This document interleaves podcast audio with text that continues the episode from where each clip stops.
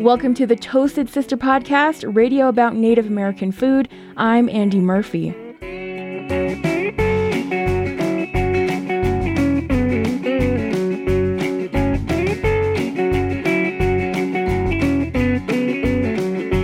My guest today is Chef Shane Medrick Chartrand. He's Enoch Cree from the Enoch Cree Nation located in Alberta, Canada. He is getting ready to open a new restaurant at the River Cree Resort and Casino called S C Restaurant. And he's also working on a cookbook called Marrow: Progressive Indigenous Cuisine. We'll talk more about those projects, but we'll also talk about his style and why he likes competition in the kitchen.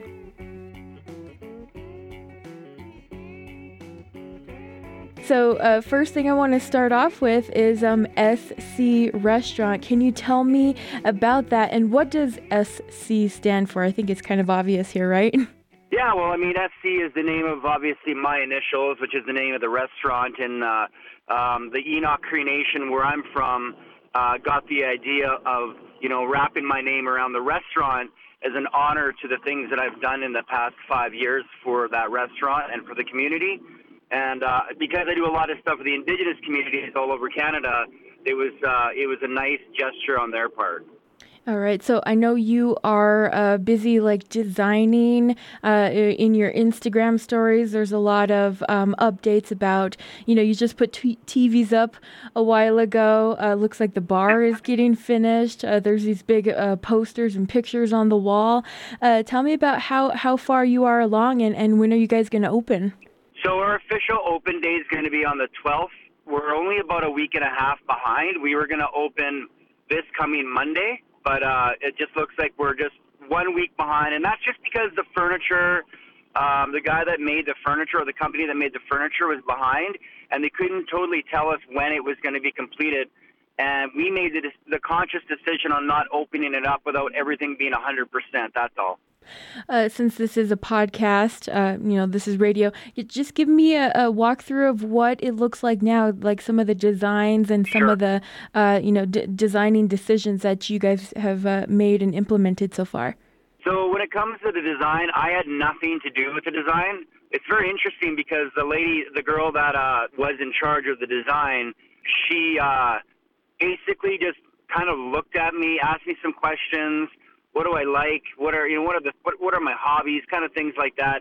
Um, I know this kind of sounds a bit cliche, but they did really want to wrap around my personal look. So um, you know, I ride a Harley. I have tattoos. I like to cook. Uh, so they kind of wrap the whole place around my style, which actually is very interesting because my style, the things that I enjoy in life, are the exact opposites most of the time. So I love roses. I love flowers. I like Harleys. Two different spectrums altogether, and the restaurant looks just like that. So we got this beautiful dark ocean blue wallpaper to, like, jet matte black wallpaper to um, big, giant black and gray posters of me holding butcher's knives and beets from a garden, kind of stuff like that. And then um, if you look around, everything's quite soft. The light, it, it's very dark, but it's also very bright with the style of furniture we have. So we went with butcher's block tabletops versus before it was linen and very, very, uh, before our restaurant was very hotel lobby lounge looking, and now we're right up to date, if not ahead. Tell me a little bit about the menu and um, how does that compare to the menu that was there before? So the menu now is very casual, but not casual to the point of just being simple food. Everything that we've done with my sous chef and my team and my managers, we've really tried to curate a, an energy where people can find food that's recognizable. So what I mean by that is before, some of my food would be confit, it would be French, it would have some Italian inspirations, indigenous inspirations.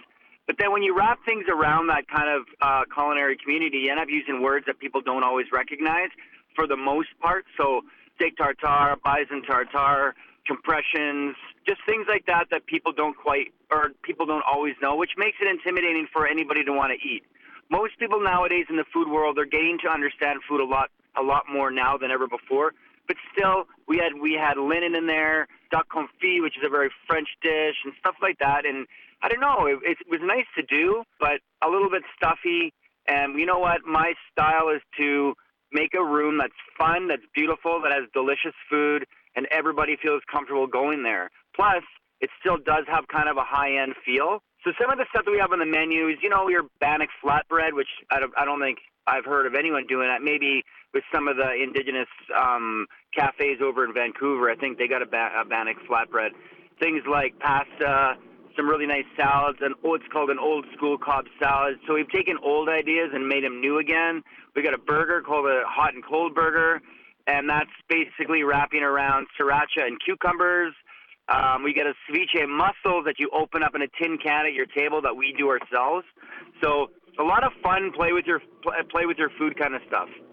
I asked you this maybe a little bit uh, a while ago about um, uh, incorporating some indigenous foods. Uh, so, so you mentioned bannock. Uh, that that's an indigenous food. Are there any other uh, maybe ingredients or, or dishes that, that are indigenous that are going to be on the menu? Yeah, I wanted to put a couple staples on there so when people came, they could have them and try them. So one of them is uh, a meatloaf that has three meats. It's got uh, ground chuck, bear on the flour pork, and bison. We also have a bison brisket. Other than that, though, a lot of our ingredients are locally sourced. So, you know, our frique, our red fife wheatberry, our quinoa, our mushrooms, and all that stuff come from uh, from local companies and farms. Okay. So if uh, I know you're talking about it's, it's casual but a little bit upscale. I mean, if, if I were to come and visit, you know, what should uh, I be wearing, or what should, you know, the, the, the party be wearing when we go there? So it's super casual. Like I said, it, there's no dress code. I don't think the casino's going to let you in with no shirt on. Yeah. I'm just kidding. the uh, the clothes that everyone wears, it's just casual. It's super casual. If I was to put in any kind of content for you, mm-hmm. um, if I was to pick a chain restaurant that everyone would maybe know, it'd be like the Cactus Club or something like that, where it's just a really fun, laid-back environment. Um, if I was to pick a place in Las Vegas, probably S T K Steakhouse. Um, you know, like just places like that. We're not a steakhouse though, but um, it is that it is that kind of chill vibe, and it's just meant to be. Also, going to sound really silly because this has been overused.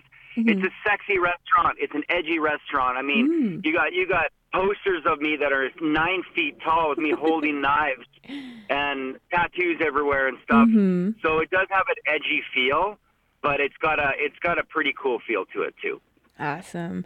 Yeah, that that's sometimes like my gauge when I'm going to a restaurant is um uh, I'll drive by, and if if there's a good if, if I can see inside the restaurant, I look at what people are wearing uh to, to kind of gauge, yeah. you know, what I should be wearing and kind of like what I can expect from the menu too. I mean, if there's, you know, people in their Sunday dresses and um, you know, a guy's wearing a coat or a suit or something like that, then, you know, I know I have to, uh, you know, it's maybe a little more on the expensive side, a little more on the upscale side. But if somebody's just there like flip-flops and, you know, uh, yeah, you know, shorts and stuff like that, then I know it's like maybe more fun, a more fun menu, a more friendly menu. So that's kind of my gauge on this side. Yeah, so the thing about us is because we're in a resort, we're in a casino resort, mm. we get all walks of life, right? And that's just something else we had to think about, because if we're going to be a fine dine restaurant in a casino, most of the city, a lot of the people aren't exactly to wanting to go into the casino to get to the restaurant. So that's a bit of a deterrent right there. And, you know, we're not looking good in that scenario at all. So all we got to do is try to, you know, make food that's good enough for the guests of the casino. So ultimately, at the end of the day, we know uh, we want to make the people from the casino the happiest guests all the time. But we do want to draw the city to get in there too, right? So getting, getting things a little more casual just makes a lot of sense on a business scale. Okay.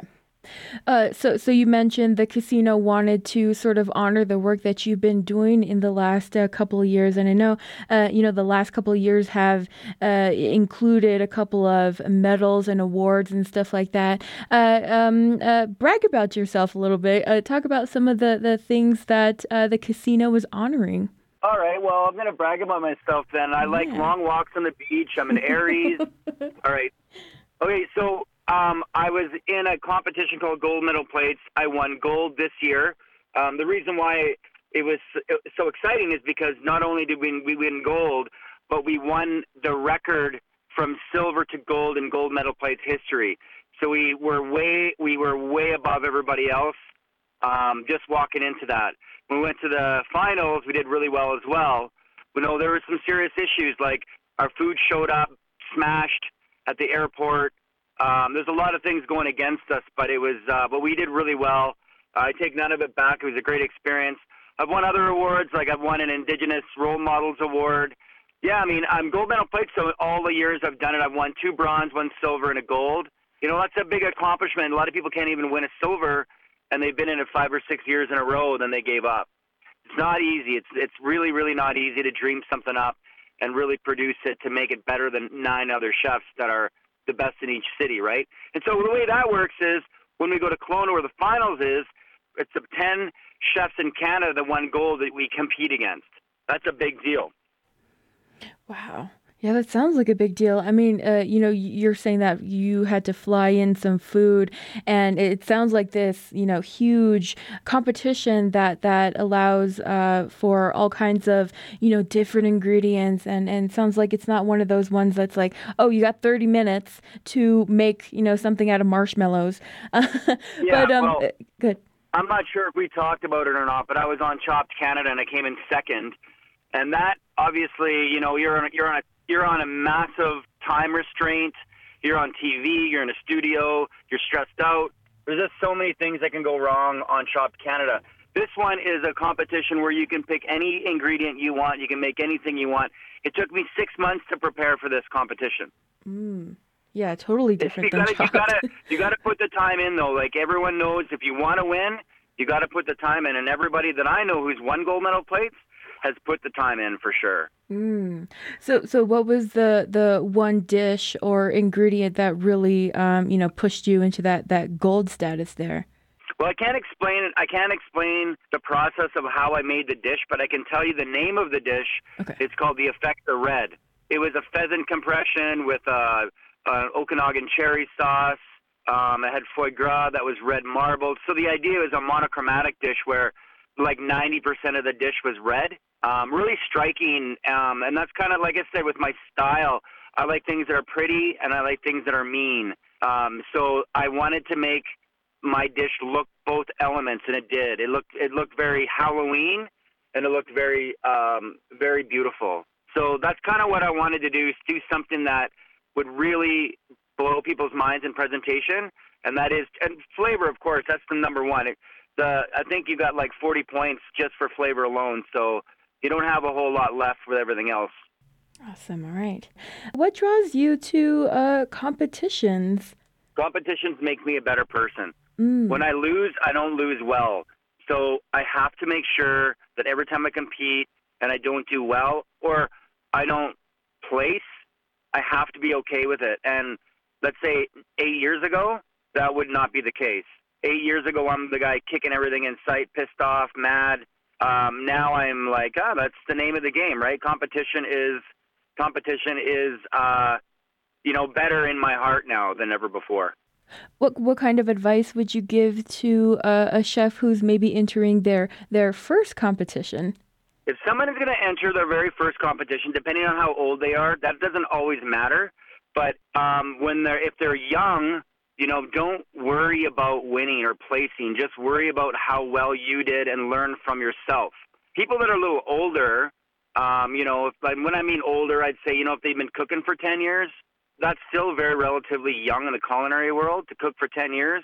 You know, if you're a little older, you've been doing a little bit a, a little bit longer, you got to really seriously look at yourself. Look at what you've done wrong. Don't just assume yours is the best, because that's, that happens all the time. Like, I can't believe I lost. Like, I can't believe so-and-so won or so-and-so won, but we never tried their dish. We didn't know their angle. We didn't know where they were headed. So at the end of the day, if you're a little older, you know, think about what you've done and be honest with yourself. That's the most important thing. And also, to be honest, no, the most important thing is to walk out of competition learning something. Whatever that one thing is, whether it's ten, whether it's just learning about yourself or how competition is, That's that's the most important thing. Uh, so I want to um, also move on to something that you are uh, getting ready to release or, or wrap up pretty soon too. Uh, that's the Marrow cookbook, uh, Marrow yes. uh, Progressive Indigenous Cuisine. Uh, tell me a little bit about that, and uh, when do you think we can uh, expect to see that? So the book will be out next spring. Um, the book is uh, with a good friend of mine who's the writer, and really, like I said, really good friend, Jennifer Cockrell King. She's written a bunch of her own books. She works for, uh, um, she does a lot of events in the Okanagan. Um, I've known her for a long time. Julie Van Rosendahl kind of jumped in on uh, on Team Marrow, we call it. All the people that are helping out, we call it Team Marrow. She came in to give us some advice on um, our photographer who's doing all the food styling, Catherine Sprague. She's a photographer. She also is the girl who put the pictures in S C Restaurant. So she got hired on for that. Mm. Um, our, um, we were hired by House of Anansi, who's our publishing company, who does not do a lot of cookbooks, but they're very highly respected in the country of Canada as being one of the best here. Okay. You know, well, I guess the title explains itself, uh, Indigenous cuisine. But what what do you mean by, like, progressive? Is that uh, something something different, or explain that? No, it's a good question. Uh, you know, it's it's, a, it's actually an excellent question, because people think progressive means high-end or uh, just really high-end culinary or or or molecular gastro, you know, molecular food or whatever. But it's none of that. Progressive just means ever-changing. The culinary world in any world is always ever-changing, but the Indigenous world is ever-changing for me, because I travel from nation to nation to nation learning about their food symposium, food reverence, food programs, culinary arts, stories, documents, not just about food, but about their lives, about their spirituality, about their about their nation. And so I, env- I envelope all that information into my food, which creates menus, which creates recipes, which is exactly what the book has. So all those recipes in the book are not necessarily just inspired by me. Let's say the Pekani Nation inspired me when I was down there. The Siksika Nation inspired me. The Haida inspired me. You get what I'm saying? So as I travel to all these nations and do all these events, culinary events, whatever, I try to grab those information bundles and envelope it and kind of fold it into my food and my recipes. This is not just a cookbook where you're going to open it up and see one hundred recipes. You're going to open this cookbook up. It's going to be big. It's going to have maybe sixty recipes, and it's going to have lots of stories about the community, stories about chefs, stories about my own staff, my family, my adopted family, my nation, um, stories about when I was up in the Yukon cooking, stories about me in Vancouver cooking, Toronto. Very community-based, very Canadian. All right. And on social media, I saw that you got a tattoo, and uh, you you said that it was for the cookbook. What does that mean, and where's that tattoo going to be uh, featured in the cookbook? Well, it's not for the cookbook. I've got enough tattoos that are going to be in it. Right. This is a tattoo that's been left for about a year mm. that I never finished. So I decided to get it finished, and it's, it's just a female warrior with war paint on her face. Yeah, we are going to put it in the cookbook just because it's it's my favorite tattoo right now. Okay. But it's funny, your last tattoo is always your favorite tattoo. All right, but it looks like you still have a lot of room left for more tattoos. I do, but I'm not going to. So my one my one arm is one big sleeve. Mm-hmm. I got Haida Gwaii, uh, I got Haida Gwaii masks on my chest. I got a Haida Gwaii sun on my calf, a dead elder on my hand with a headdress. And then the girl, but I'm not going to get another sleeve. I think I'm done. I think I'm I'm tapping out of uh, of all that now. All right. All right. So uh, I, I want to go back a little bit and uh, talk about, uh, you know, how you got started in in food. Uh, you know, where where do you think uh, it's going to lead you in the future? I know you, you've gone a lot of places so far, and uh, I don't know if you've yeah. reached your dreams yet, but how did you start? Where do you think you're going in the future? I think um, I think the future is extremely bright. I mean, when you think about it right now, I have my own restaurant. I got a cookbook coming out. I've got, um, I'm doing a documentary series with the Black Rhino Creative out of Vancouver. I've got a, a T V show deal in L A for Food Network, which I'm still waiting on the details for. Wow. Um, you know, so I think everything is looking bright. I just got to make sure I don't lose focus on what the message is. at the Indigenous Symposium of Food, that message has to be has to be very clear. Also, on top of that, it can never be a fad. You know, it, it, this, the Indigenous food is never it should should have always been recognized, and it was never meant to be a fad, and it isn't meant to be a fad or something cool like farm to table, nose to fork. All this, all this bullshit is all store is all thing for, for people to promote their restaurant. So that's the thing, is just knowing that the Indigenous food world was always Canadian food, in my humble opinion, right? Mm-hmm. So no one's ever taken it that way or thought about it like that. I believe that wholeheartedly, and that's where the message for me is always going to go. Um, what made me get started on this was uh, about when I was twenty-nine years old, I found out that I was from the Enoch Cree Nation, the Mascosic tribe, the the, uh, the people of the land of medicines. So I was adopted. I was given up when I was three. I was in foster care until I was eight. I was adopted. And then I didn't know where where I was from. I didn't know what my what my um, background was or anything, right? So I spent all those years not knowing who I was. And then twenty-nine years old, I found out what nation I was from, and that was the Enoch Cree Nation. From the tw- from when I was twenty-nine years old, now I'm forty-three. I had to fast forward. I had to fast forward my culture and get to know it, get to know um, the spirituality and everything, and then figure out how I can in, in like. envelope and fold that into my food world, right? Because for me, I'm not, I can't be better than than ten thousand other chefs in the world. So I don't want to wake up being a forty-year-old cook or a forty-year-old chef that that really hasn't made any messages, right? So I was addicted to the Japanese food scene. I thought about it and I said, you know what? I don't get why we're not celebrating Indigenous food. Now I gotta work really, really, really, really hard with elders and people to understand what that, that, that picture looks like. And then I've got to make that my food somehow. So let me tell you, my payoff is happening now, but I've been working at it for twelve years, right? Right, right. I also want to talk about um, uh, the, the Indigenous food movement. I mean, is there an Indigenous food movement in Canada? Um, I've I've asked this question uh, a little earlier, and, um, uh, you know, the uh, I think it was uh, David Wolfman. I know him, yeah.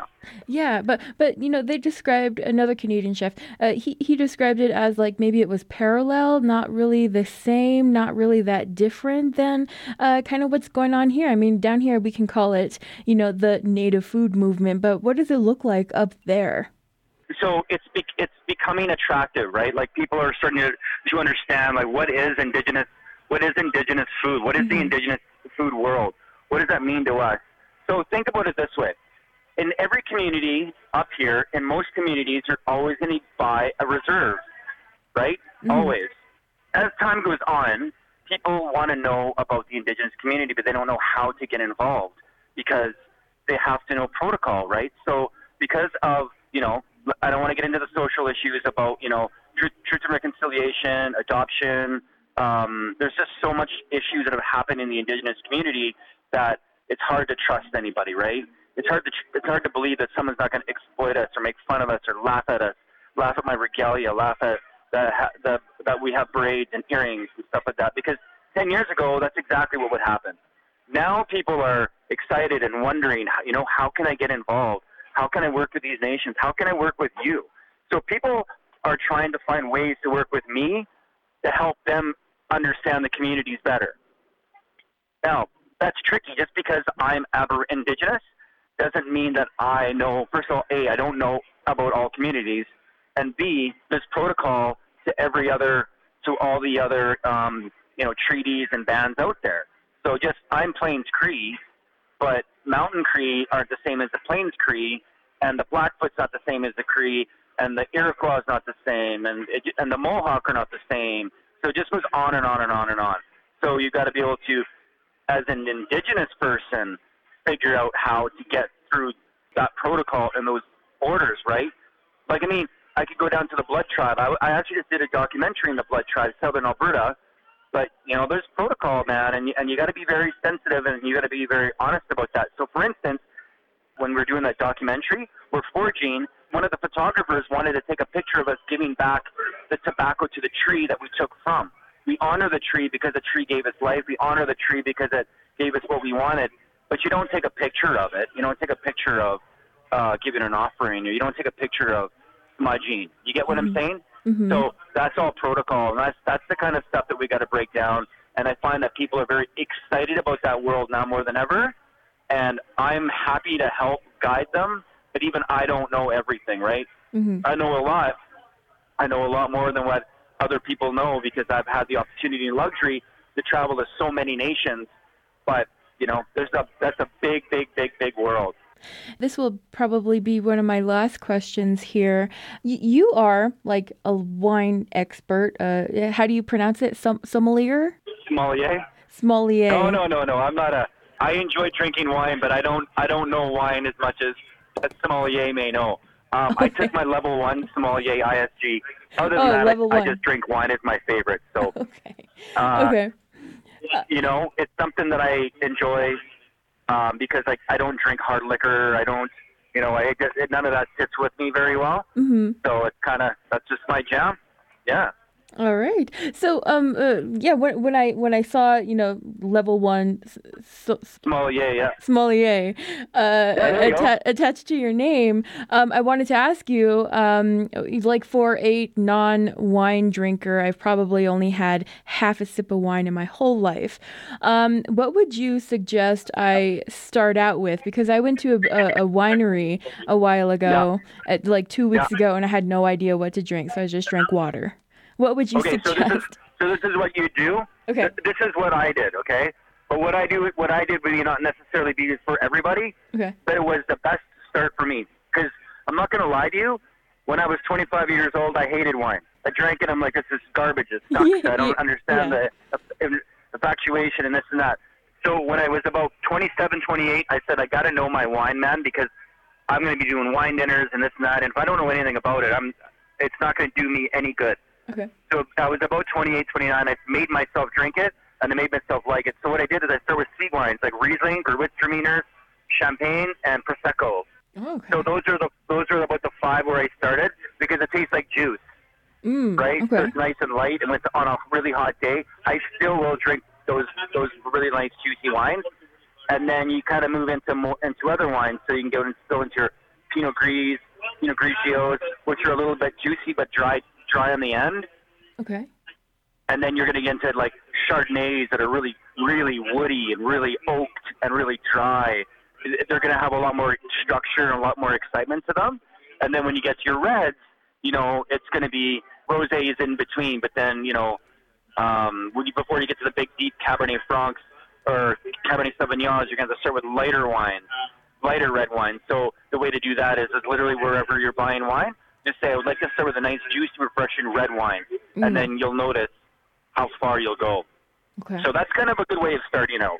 Okay, okay. The juicier, There's some people that don't ones. even like, yeah, some people think they like, you think that they would like red, or that most people like white wine, most people. Okay. But some people actually start drinking red and never go back to white. Okay. Okay. I think I started off straight with some kind of red that was about four dollars, yeah. um, you know, at this at the supermarket. So uh, I think sure. that was kind of a mistake. That just kind of, you know, turned me off completely, and I never ever went back. And that was like, you know, four years ago. Yeah, and you know what? The thing is with wine too, if someone teaches you, if you go to a wine class or you start learning about it, mm-hmm. you actually start to understand it way more. Mm-hmm. Because I'll give you a small example. So when someone says, this wine has notes of licorice, right? Okay. I get licorice in this. I get It's a nice, dark red wine. I get licorice. So, okay, that's nice that you get licorice, but what's the what's the next step? What kind of licorice? Are you talking about black licorice? Are you talking about star anise? Are you talking mm. about roasted star anise? So, mm. so then your mind starts thinking, wow. You're right. This isn't just black licorice. This is roasted. I'm getting roasted star anise. Hmm. You get what I'm saying? Right, right. Yeah, I, I kind of so do the same with beer. Yeah. So, yeah, that's kind of how it works.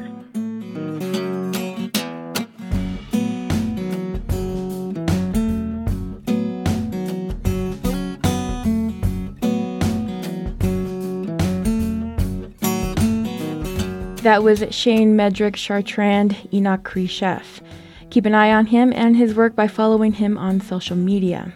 You can also visit river cree resort dot com for more information about S C Restaurant. I'm Andy Murphy, this is Toasted Sister, and I've been working on an awesome project. I'm ready to let everyone know about it pretty soon, so follow Toasted Sister on social media so you don't miss it.